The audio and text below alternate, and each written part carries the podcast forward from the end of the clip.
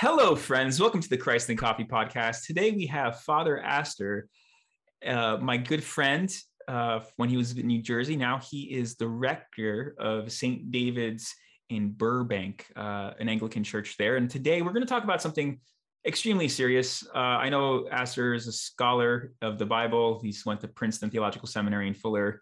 So I brought him to talk about this important topic of what makes a movie a Christmas movie with uh, Die Hard as a case study to, to kind of anchor this conversation. So Astor, I know, I know I brought you in for a very difficult task, but it, are you ready yeah, for the challenge?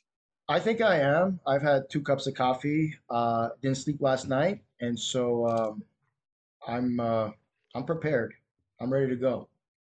Yeah, great, man. It's good to see you, brother. It's I'm so happy that uh, you are where you are as a rector. I, I I I love the fact that you pursue this calling into the Anglican priesthood and and you, you recently achieved the goal. So congrats on that.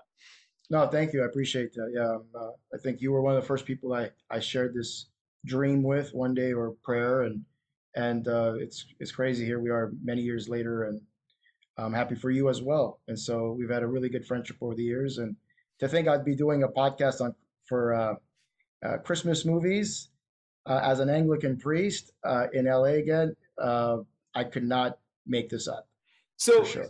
the, the movie that we're going to focus on today is Die Hard, and it does take place in your neck of the woods. In fact, you like drive by the, the building. Is, is it in Burbank, LA area? Where is it? No, it's on the west side. It's right before you get into uh, Beverly Hills, uh, city, uh, uh central uh, Century City. But it's uh, it's a nice part of town on the west side. But it's there. The building's there. So yeah. what so how if someone asks you the question is die hard a christmas movie how would you respond? I would say is the pope catholic? Of course it is. So so say, of course of course, of course it is. So for those who don't know can you just summarize what what, what the die hard plot is? It's this this very classic movie that we, we grew up on.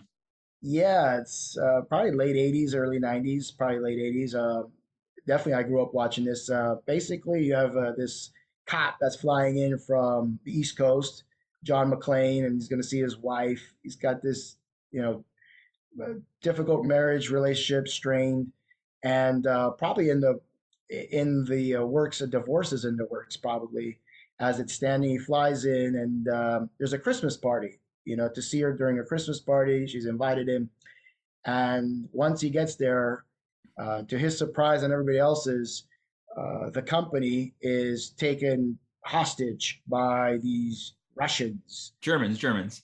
Germans, that's right, Germans. And they basically demand a lot of these uh, exaggerated things. And there's money in a vault that they're just trying to kill time. And they finally get access. And the whole thing is to uh, fly away, to get away, actually, and uh, get away with the money. But they have to hold the people, the company hostage in order to do that. So it creates a, con- you know, this havoc and um, all of LA is shut down, the grid, the, the, the, the lights and everything. So it's happening on Christmas Eve, I believe. And so John, here's this undercover cop, finds himself on his day off, basically having to save the people and bring these bad guys uh, down. And, and that's kind of the plot. And he eventually is, I don't want to be a spoiler, but uh, it is a 30 years old movie uh, I think the the story ends with him uh, doing just that, saving, saving the, the people, saving the people, saving the people. Absolutely. So I think like let's like break down criteria. So the setting is Christmas. There's a Christmas mm-hmm. party. Mm-hmm. I think those are key elements to a Christmas movie. And then you right. also have Christmas music. And in fact, like the beginning of this movie starts with um, a limo driver picking him up. Uh, his name is Argyle, and mm-hmm. John McClane, he's it's not sitting in the back of the limo, he's sitting in the front because he's not he's a he's an everyman. He's he's one of us. He's not like this elitist guy who drives a limo. And uh, John McClane, who's played by Bruce Willis, is asking this young driver, uh, "Can you play any Christmas music?" And he he goes, "This is Christmas music," and he plays a hip hop song. And I feel like that's a foreshadowing of like this is not your conventional Christmas movie, but it's kind of going to have some Christian uh, Christmas elements. I would I don't want to say Christian elements quite frequently, but like Christmas elements. Um, and yeah. and uh, yeah, and this journey begins of a holiday party. You have music. Uh, what what else? What are what are some like key things that like create this genre called Christmas music uh, movies? Well, here's another thing that I think that's subtle that I just think about now. Uh, with your introduction, there is you know the the movie starts with John McClane being on a plane. Yeah. And they're about to uh, land. He's coming from the East Coast, and um, uh, this idea of a descending person coming from the sky down onto the ground. Oh, whoa, whoa. this is right? Theologically deep here. Yeah, okay. I mean, I just thought about that, and um, here he is to basically save. You know, he, he doesn't know it at the time, but he's going to come in here and basically he's going to get bloody. He's going to there's going to be all kinds of casualties, and he's going to save and redeem people. So there's John uh, coming down as a cop, as a savior, a protector, a provider, sort of thing, right? And um, so that's there. I see a little bit, but as far as your list, you said the music. Uh, it's definitely uh, the uh, there's family, right? Yeah, that's a key element of all this. Yeah, huge, huge. Um, and then all the props, the Christmas lights and the trees and the um, kind of the festive spirit of it all. They're at a party. Yeah, yeah. You know, they're socializing, that sort of thing. I think every Christmas movie has to have some element of family and reconciliation. There's always some sense of like drama in the family and then reconciliation. So I, there on Netflix, there's uh, how movies are made. It's a sub series, and Die Hard was one of them. And the main writer who who kind of wrote the script based on a, a novel um, I forget the name of the novel, but it was it, it, it was turned into a movie script, and he kind of found the anchor point of the movie script from the novel um, because he got into a fight with his wife, and then he got on on the highway, uh, at, like leaving a fight with his wife where he was at fault, and uh, he he almost got in a car accident. There was like a refrigerator in the middle of the highway. He almost ran into he ran into it, but luckily it wasn't like filled with stuff, so he was able to survive. And then when he got home, he realized that's going to be like uh, one of the main themes of this movie is having this estranged marriage and what's it like to have this feeling of I should apologize, but I never had the chance to.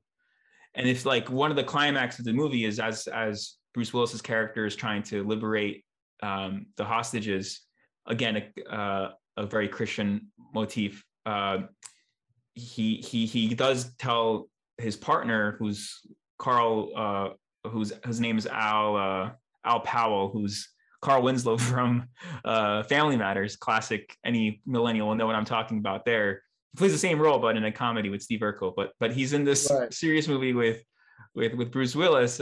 Uh, please tell her I'm sorry. Um, I, I, just don't know how to say I'm, sorry.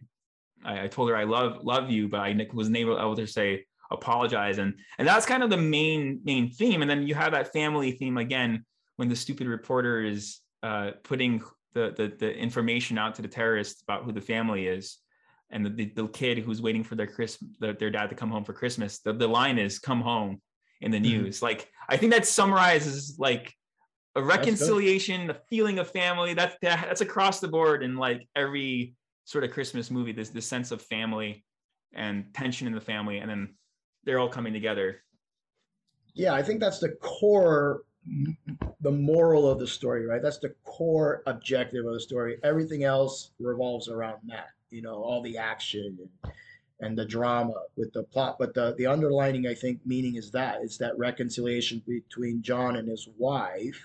And there's a child there, you know, at home. Come home, come home. That's that's beautiful. You know, everything else is um, just the um, the action that surrounds that story, that plot, and that's no different than in life, I think, right? That's kind of how it is, you know. Yeah, yeah. You know. Absolutely. So, uh, so what, what makes this movie special for you? Well, you know, now that I'm, you know, in my late 30s, um, it's interesting. Uh, as a child, I could maybe identify when I first watched this. My parents allowed me to watch it, even though there's a lot of, you know, foul language and uh, probably, uh, you know, all that good stuff in action. But uh, I was able to watch it. It was one of my first movies watched. I probably watched on VHS. Uh, I know for the first one was A Land Before Time. This was dinosaurs. Cartoon. That is one of the saddest. I think that's sad. That's sadder than Die Hard because you have the mom dying in the beginning. There's that sad scene. Yeah. That is the saddest thing to show a kid. Like that should well, be rated R if we talk about emotions. Anyway. I, well, I went from basically The Land Before Time to Die Hard. Yeah, right? yeah. That, there was there was it was from the death of a mom. Now it's from it's from rated G to I think it was probably R back. It's it's tell it's totally rated R. It's not it's not a good Christian movie. I'm gonna say that no, no. publicly so, before we get in trouble by. Yeah, by so I guess my parents probably my parents were at work or something. Somehow we were able to watch it all the time with the VHS. But but to, as a kid watching that, you know, John McClane was this hero. You know, he saved. He was like an action figure. You know, an action hero, kind of like in the kind of in the spirit of like uh, Rocky or or Rambo. You know, that kind of guy. Not like Superman or with a cape, but he was like a real human being. That exactly. And this is the, this is what like changed the action movie genre of this movie did because it wasn't like some jacked up Stallone or right Schwarzenegger who was like like steroid up muscle builder it would the, the character feels like oh that could have been me it's like an everyman sort of uh, action yeah. hero so like more people related to him as an actor even though like when the movie came out uh, like the the trailers, people were laughing because they, they didn't think this that Bruce Willis was action hero material because it, well, it was, you, it's understandable because during that era, that that's all you had. You yeah. know, you had the Rocky and the Rambos and the Terminators and all those movies, Total Recall, all of these action steroids and Conan the Barbarian sort of stuff, and then all of a sudden you have this action. Is he an action guy? Is it this, this guy a hero? He looks like an average Joe, and but I think that's the genius of the movie because it's relatable. Like yeah. it makes it more believable, even with all the, you know, all the action, uh, the stuff that the stunts, the stuff that none of us could probably do, uh, even in our twenties. But here's a guy in his like 40s, mid 40s or whatever, and he's pulling them off. But you somehow re- you can relate. And as a kid watching that, he, he was somebody that aspi- uh, inspired me. I guess at the moment, he was somebody I looked up to. And I watched, I started watching Bruce Willis movies because of that movie. Yeah. I started following Bruce Willis as a kid because I was cheering for him. He was one of my favorite actors because of that movie. He had such a uh, kind of an impact on me. Uh, you know, unconsciously, he was having that too. Uh, but as an adult, when I watch it now, I see it through the lens of a father.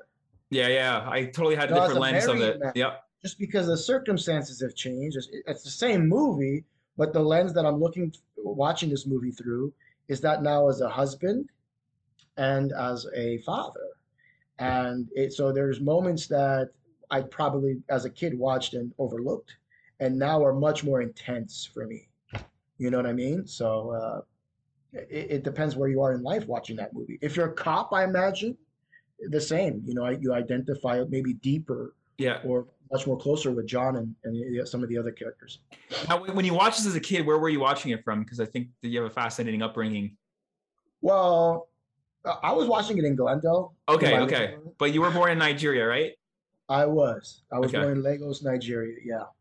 Okay. Yeah, my my parents, uh, they grew up in Lebanon, but there was the civil war. So obviously, the first place you go to when you leave a civil war in Beirut is Nigeria. And of course, uh, of course uh, no, but so my sister and I were born there. My brother was born in Lebanon, so I have two siblings. But but there was going to be a civil war in Nigeria as well. There was corruption. There was an uprising, and so we had to leave, and so we came to the states. Yes, yes, it's, it's quite this, and then and then like you you watch Die Hard, and Die Hard teaches you about American culture and, survival, and what it to be. survival skills. Definitely, no, you know it's um, it wasn't a fairy tale movie. It wasn't like Cinderella or you know Snow White. It was a real action hero, but it was happening in a city where I lived. You know. Yeah. Um, I can identify as a kid airplanes and buildings and cars and cops and lights and and that sort of thing. Mom, dad, that sort of thing. So there's a lot of things. Even as a kid, it pulls you in. You know I mean, and anyways, I didn't understand the language. It was probably the first time I was exposed to that word, to those words. Yeah, yeah. I don't even know what those words meant. I was like, okay, whatever. It's like uh, some any any other word that I wasn't familiar with. But all right, but it was cool, definitely cool. Just to recap before we move on to some other movies. So you have Die Hard, you have Christmas music, you have uh, you have family reconciliation, you have some sort of incarnation. He flies from overseas um, from from New York. He's a New York City cop, enters mm-hmm. into the the danger, liberates hostages. That's pretty Christmassy right there. And uh, then you have uh, like the feel good, the good guys win sort of experience. I feel like that's like the final piece to a good Christmas movie. It, like there's no Christmas movie that ends on a bad note. Like to be a Christmas oh. movie, it has to be like everything is okay. Roll the yeah. credits, more Christmas music. Even though there's like a bunch of debris at the end of the movie and confetti and money just still like uh, flying in the air, falling from the 45th story, and there's lights and there's smoke and there's fire. They're walking husband and wife together, him limping, bleeding, and they're walking together and they're going to go see their son. And it's basically a, a perfect ending, a marriage reconciled um, that was estranged, as you said. And uh, it is a good feeling movie at the end. Uh, you did you did mention the the ransom, uh, the reconciliation. Clearly, there's that theme there, right? Uh, it's there. He's here's this guy who's trying to save people that are held hostage, and that that's the Christmas. That's the Christian story, right? You know, being saved, uh, being redeemed, ransomed from the evil one, if you will. That's at least one of the ideas, and uh, so definitely John. And there's John McClane, another kind of a biblical name, John, right? Of all the names he could have been, it could have been Benny, it could have been Rick, but it was John. And so there's a lot of themes there, I think, that the directors, writers, all those were tapping into that our culture would understand. So I loved it. I still love it. It's one of those movies I can watch again and again. I don't get tired. I feel like that's uh, another criteria for a Christmas movie. There's a repeat, repeatable factor to it. It's yeah. not a Christmas movie if you can just watch it once. It doesn't become like it's not a Christmas song if you just listen to it for once. I think whatever that thing is in our subculture is Christmas, it has to be repeatable. Yeah, and uh, you know, there's so much. Uh, uh, there's just so many. Um, uh, what's the word I'm looking for? Uh, these uh, cultural, like, popular scenes in that movie that you never forget. You know, uh, his feet are bloody. He had to run through glass that was shattered, you know, through gun shooting, and he's got to jump off of a building where he's got the uh, a fire hose tied yeah. to his waist when the bomb is blowing. There's just these. There's the elevator opening and it blows up, and then there's uh, I forget his name right now, but there's the guy with the pen. What's his name? Um, Pete. What was his name? Um, anyway, the shot, uh, hot shot kind of salesman. He thinks he can deliver uh, deliver John to Hans, and he's flipping the pencil, and he says, "I can give him to you." Yeah, yeah, he's, he's like the, he's like the Judas figure of the movie. He's like the he's supposed to be on the team of the good guys, but he's like, uh, yeah, he's he betrays the the John, and uh, yeah, he's a he's a he's a not a good person. So there's uh, all those famous there's those those uh, those moments that you remember, those scenes that are so embedded, and uh, and I guess you watch it again and again, and you you look forward to those scenes. They're hilarious, and at the same time, they're meaningful. So I think a lot of it, yeah. I think another thing about Christmas movies is they say the word "Merry Christmas" throughout the movie, even though there's swear words in this that we're not endorsing here, but that there's always that sort of thing. So there's this aspect of feel good, rep- like you can watch it more than once. Uh, there's a Christmas setting of music and the scenes and uh, in, in Die Hard, there's this ransom the- theology of a, a, savior figure who's like undercover. You don't. It's not. He's in the scene, but he's he's different. Redeems us. Redeems the good people from the, bad people. Um, mm-hmm. Mm-hmm. So, what would you say is your favorite Christmas movie? I know we're using Die Hard as a case study, but there's there's so many Christmas movies out there. There's a lot. Um, obviously, like there's a top five probably. Uh, most people have a list uh, top, you know, uh, Home Alone's probably on most people's list as well as Imagine. I, I, I liked Home Alone as a kid. I want to say I, am a humor guy. I love funny movies, um, and I think Die Hard has humor in it.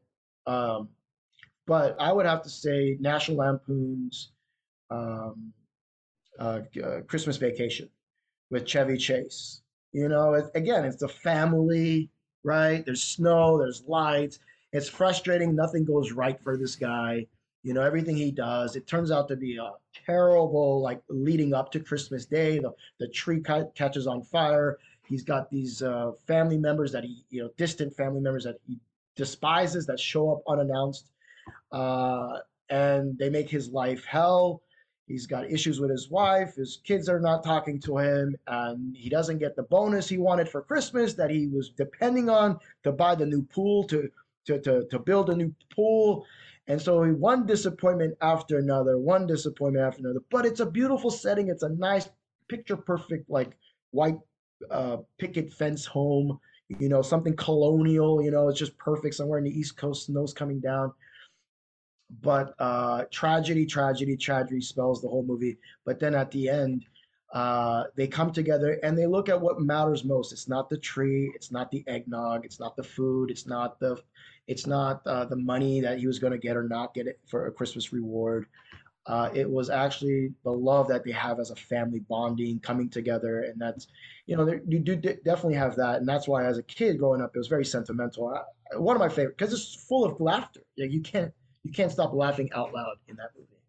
Yeah, well, every Christmas movie has to have laughter in it. It's like that's what makes it too. There's this this there's yeah. all these tensions and there's this uh like I mean, I think The Simpsons kind of ripped that off. I feel like you just were describing like multiple Simpsons episodes. Oh, really? But, but, but Simpsons has like Christmas specials where it's kind of very similar, you know? Like at the end of the day, the family's still together, even though the husband is a blundering idiot. He mm-hmm. still is like fighting for his family. And like, it, it, it's like, it still like wraps up in a nice bow, you know? Cause like th- that those values are, are upheld of family, of we're going to stick through it no matter what, even though I'm going to make a bunch of mistakes. Um, but yeah, what about Home Alone? Because that's a very like that's another one that you won't maybe think it's a Christmas movie right away, but then it has elements of all right, I'm abandoned and I need to be reconciled to my family, literally. Yeah, um, I I remember one of my initial reactions to Home Alone is, uh, man, what a beautiful home. Right. Like I was, I think the home itself spoke volumes. Like going up and down the stairs, it was decorated, like decked out, you know, very Christmas festive, you know, with all the, you know, wreaths and and then that sort of candles. It was just like wow, and there, you got all these families coming together. This was a a regular thing that they did during the holidays, during Christmas. So there was tradition. Again, it was the setting was East Coast, and it's funny. A lot of these movies are, although Die Hard, but uh, might be the exception. A lot of them are East Coast, if you notice, because of the snow, the cold yeah. weather, the scarves, the, the the the, mittens, and and um, uh, the, the, the beanies and stuff. And then sometimes there's a church involved, and those are very gothic and very historical sort of looking churches. But the homes themselves, right? And so I remember that was the first thing that jumped out at me was, wow, what a beautiful home. I would love to be this kid, right? To be like lost in this house. or forgotten. I got this whole beautiful place to myself. Kind of envied that as a kid, and uh, and he's you know he's got the whole world to himself. Like his parents are flying around Paris and they have to come back somehow, but there he has got this whole home to himself. And uh, so for me, uh, and what's key in that, I think, in what you said too, is another thing that has to do with family, is the the object of love yeah. right? Like all these Christmas stories at the core, at the core, core, core, whether it's Die Hard, Come Home Dad, you know, that sort of thing with his wife, that relationship with his wife. But even this, like, there's love. Like a mom is doing everything in her power, whatever it takes, to come back to save her son from possible, you know, damage or hurt, whatever. But there's a there's love there, you know, and um, and then he misses his mom. You know, he realizes early, like, this is not fun being by myself, you know and um, and so I think love has to be a central message. There's a love story, whether it's relational, like an intimate love between a guy and a, a man and a woman or something, but could be between siblings or a kid and their parents. So uh, again, so many sentimental things, and the music draws you to. I think they have some. They have Silent Night, O Holy Night. Yeah. They have all those. Those captivated me. I, like tapped into like the reservoir, like areas of my like for the first time that I didn't know I had in my being. Yeah. I don't know if that was your was that your experience with Home Alone. Yeah, I mean, I think like I think that's the first as like a kid who was Macaulay Culkin's age, like a little younger, but like that's the first time you have such a child star carrying a, a, a movie for like the our age demographic. So like there's that immediate like, oh my gosh, he's like me. uh yeah, relatability. Yeah, yeah. And uh yeah, I mean, I think Home Alone was was always a it was more of a fun movie. I think in retrospect, I, I appreciated the Christmas elements when I saw it like recently. Um, I didn't pick up on it right away, I guess, when I was enjoying it in the first couple of times. But but there's like it, it's there. It's I, like I didn't I didn't even think it's a Christmas movie, you know, um, until like recently, where I was like, oh wait, this whole setting is around that setting. Um, and in, and and and, and in, on Christmas Eve, where he goes uh, he goes to a, a mass. It's yeah. a Catholic church. There's a major outside, the Nativity. Yeah. And he walks in, and there's this old man who he's always scared of, right? In the church pews, he sits next to, and he's actually a loving, warm man. Yeah. And talk about reconciliation. Here's this man who has an estranged relationship with his son and need to be reconciled. And what he sees with Kevin and his mom, yeah, right, the love, the bond they have, it prompts him to reach out to his son eventually. They hadn't spoken for years. And he, I think, through the window at the end, Kevin looks through the window and he sees his neighbor, this old man with the beard, with the shovel, is has has his son come back to the yeah. house. And it's just a feel good ending, you know, like again, reconciliation. It's subtle, but that's the ultimate, I think, take home, right? Uh, with all the other the dressing above it. Yeah, yeah, absolutely. I, I think one of the, my favorite movies of all time is also like takes place on Christmas is Rocky Four. like, like Rocky Four, it takes place on Christmas. Of he, course, Rocky d- d- topples down the Soviet Union where they're chanting for an American in Mother Russia on Christmas Day, and in 1991 the day after Christmas is when the Soviet Union falls 30 years ago. It's all because of Rocky Four. I mean, it doesn't get any more Christmassy than the toppling of a Soviet communistic regime. Oh man, you're so right. I mean, geez, I I never saw Rocky as a political figure like that, but man, he had some power, didn't he? Yeah, I mean, if he could change, everyone could change, man. Everyone. Well, he change. says at the end, right? Yeah, yeah, it's his famous if speech. I can change, you can change. Well, you know what? That's interesting. That's uh, I, that's a that's an element I never really noticed. And and, there, and, there's the his son is watching the fight from America, saying "I love you, Dad," and you they know? got the American flag. Yeah, they got the whole thing going on. Yeah, yeah. But it's it definitely have the snow theme, and they have an awesome '80s soundtrack of fighting music, but oh yeah. Well, I think my favorite scene in that movie is uh, is when he gets into his like Lambo, and uh, it's probably not a Lamborghini, it's probably a Pantera or something, and he throws it in reverse, and the exhaust and the music comes on. Uh, yeah, there's no easy way out, and there's these montages yeah, from all the Rockies uh, as Apollo Creed dies. Who does not, whether you're five years old or like 85 years old, you watch that scene, you want to go out and run like yeah, yeah, yeah, yeah, yeah, yeah. The, the whole movie is pretty much a music video with the fall with the toppling of the Soviet Union. Like it's just training montage. It's like montage after montage, and right.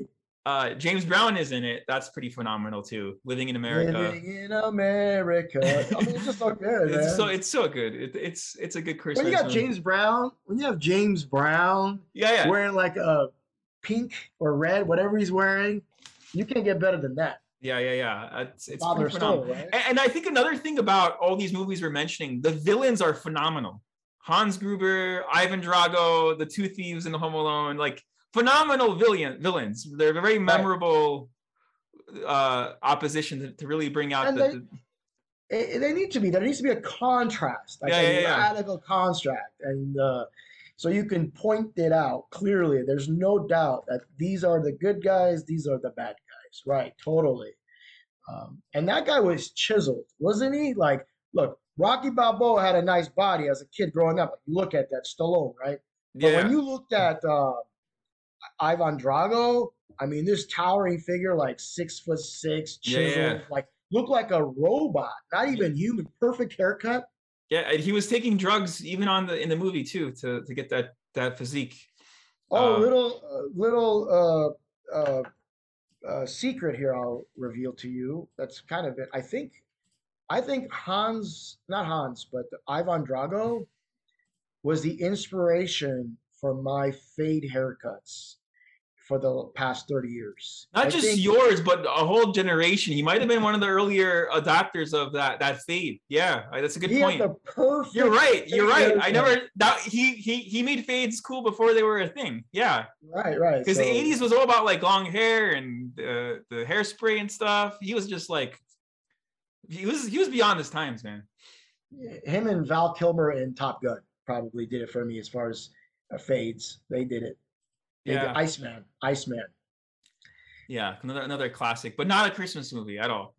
Uh, no, not at all. But Uh, but but but Goose dying in Land Before Time, Apollo Creed dying, uh, not I mean uh the the, the mom dying in Land Before Time, Apollo Creed Right. dying, Goose dying in uh Top Gun, Bambi's mom dying.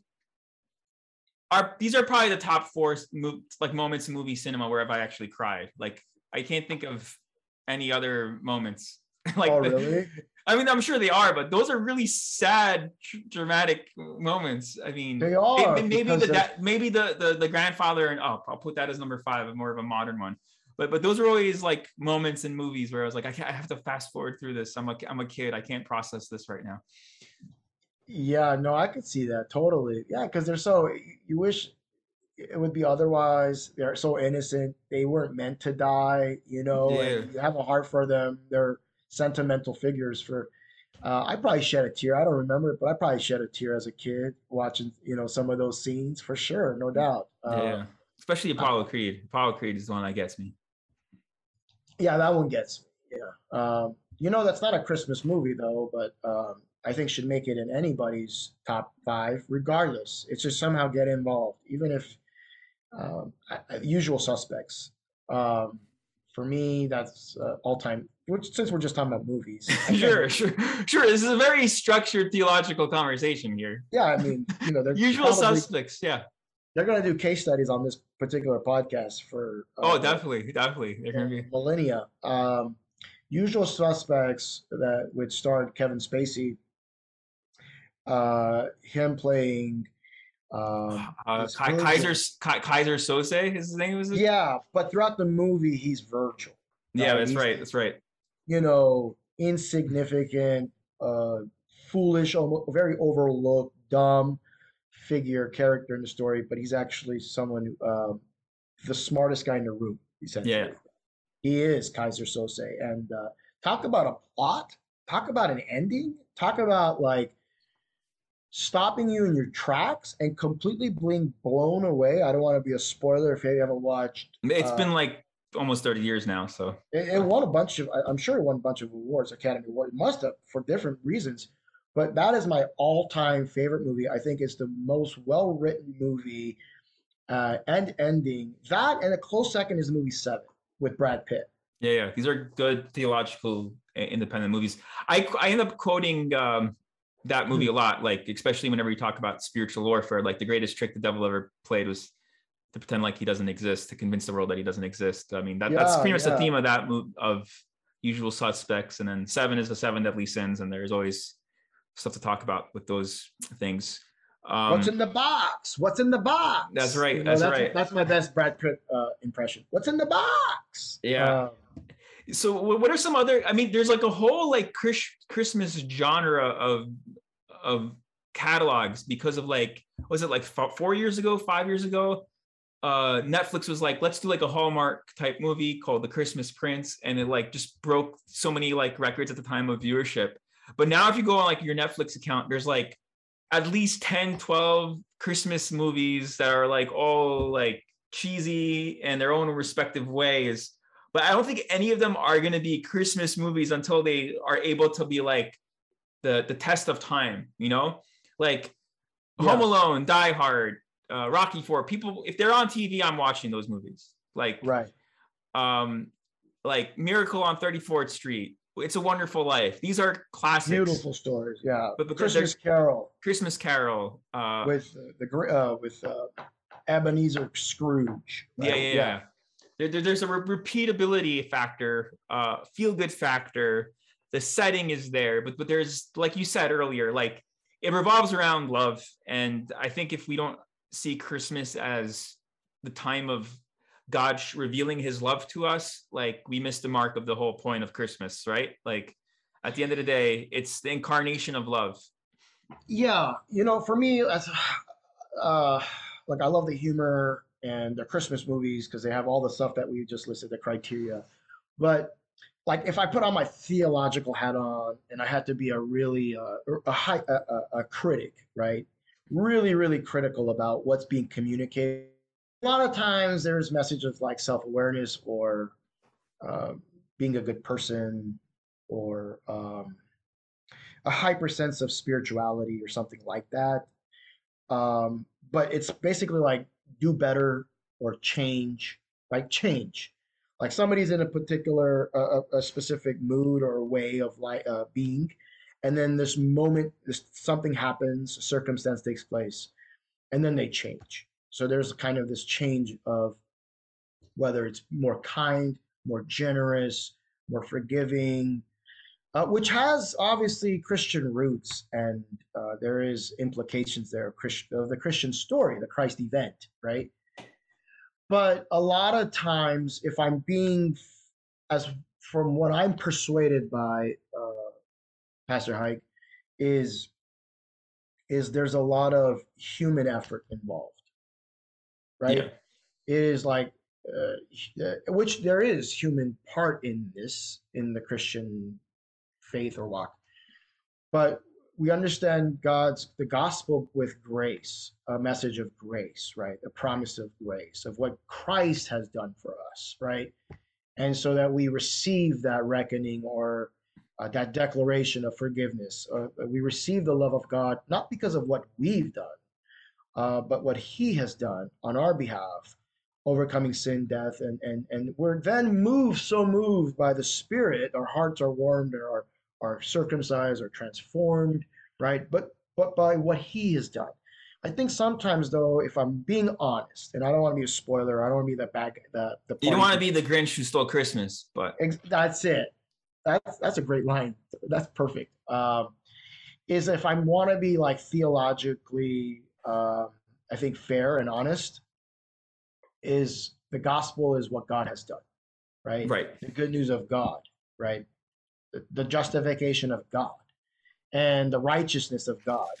And then we are the recipients of that, right? We receive that grace, right? And so, and, and so although they have a lot of the okay, what happens after faith stuff, right? Like the fruits, how one becomes more like Christ. True, these movies have a lot of the uh, post-resurrection, the if you will, like in Romans 12 and beyond, the imperative, what it means to be a follower now, right?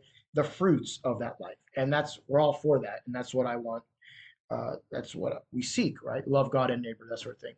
What does that look like tangibly, right?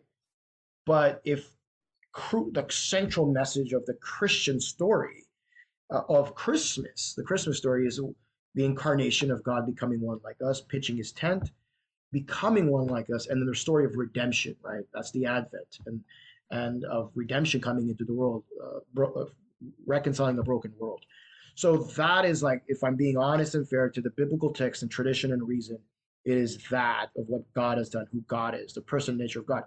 Everything else is, yeah, there's connections to the Christian story. Like all these movies have connections, uh, but it, I don't think it, it's it's being um, a, an accurate portrayal of what Christmas is, right? right uh, christmas you know the thanksgiving of christ yeah absolutely and i think uh, that's that's kind of my frustration with the the the the facade of christmas season. It, it loses sight of this miraculous redeeming story and any good work of art will kind of reflect it because we're, we're made in the image of this wonderful narrative of of god sending his son to redeem us. Um, i mean the whole gospel is God becomes part of the human family, so humanity could be part of God's family. And the the the, the pivotal person in all this is Christ, who was born on Christmas, and uh, because he he came, uh, we get to call his dad our dad.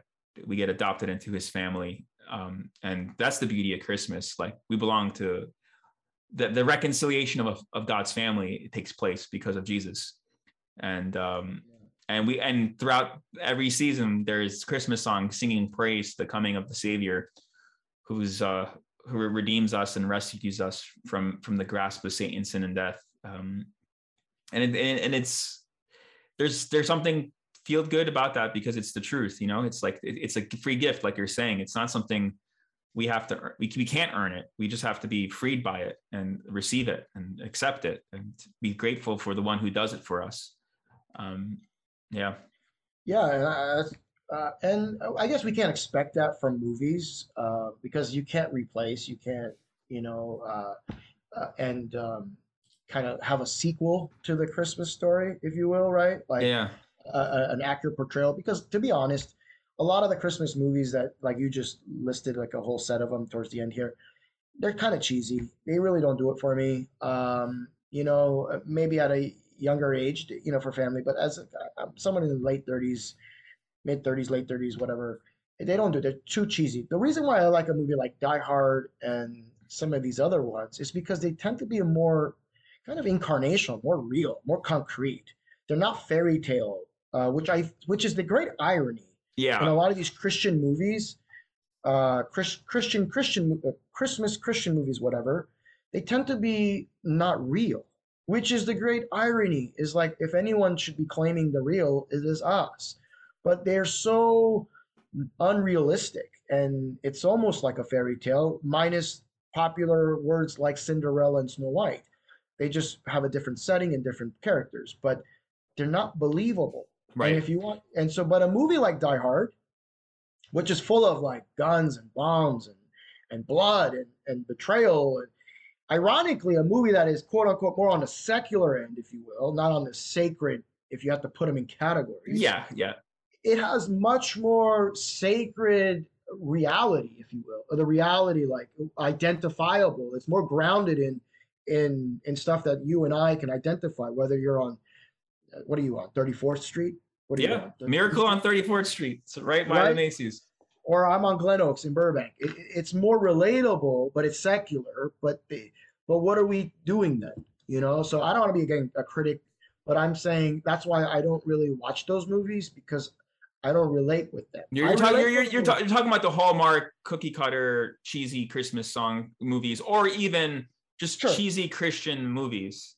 Sure. That, that, that, that, that, like yeah, that. I guess there's there might be a place. I'll just say this: there might be a place for that, you know, but it can't be all that. Right. Right.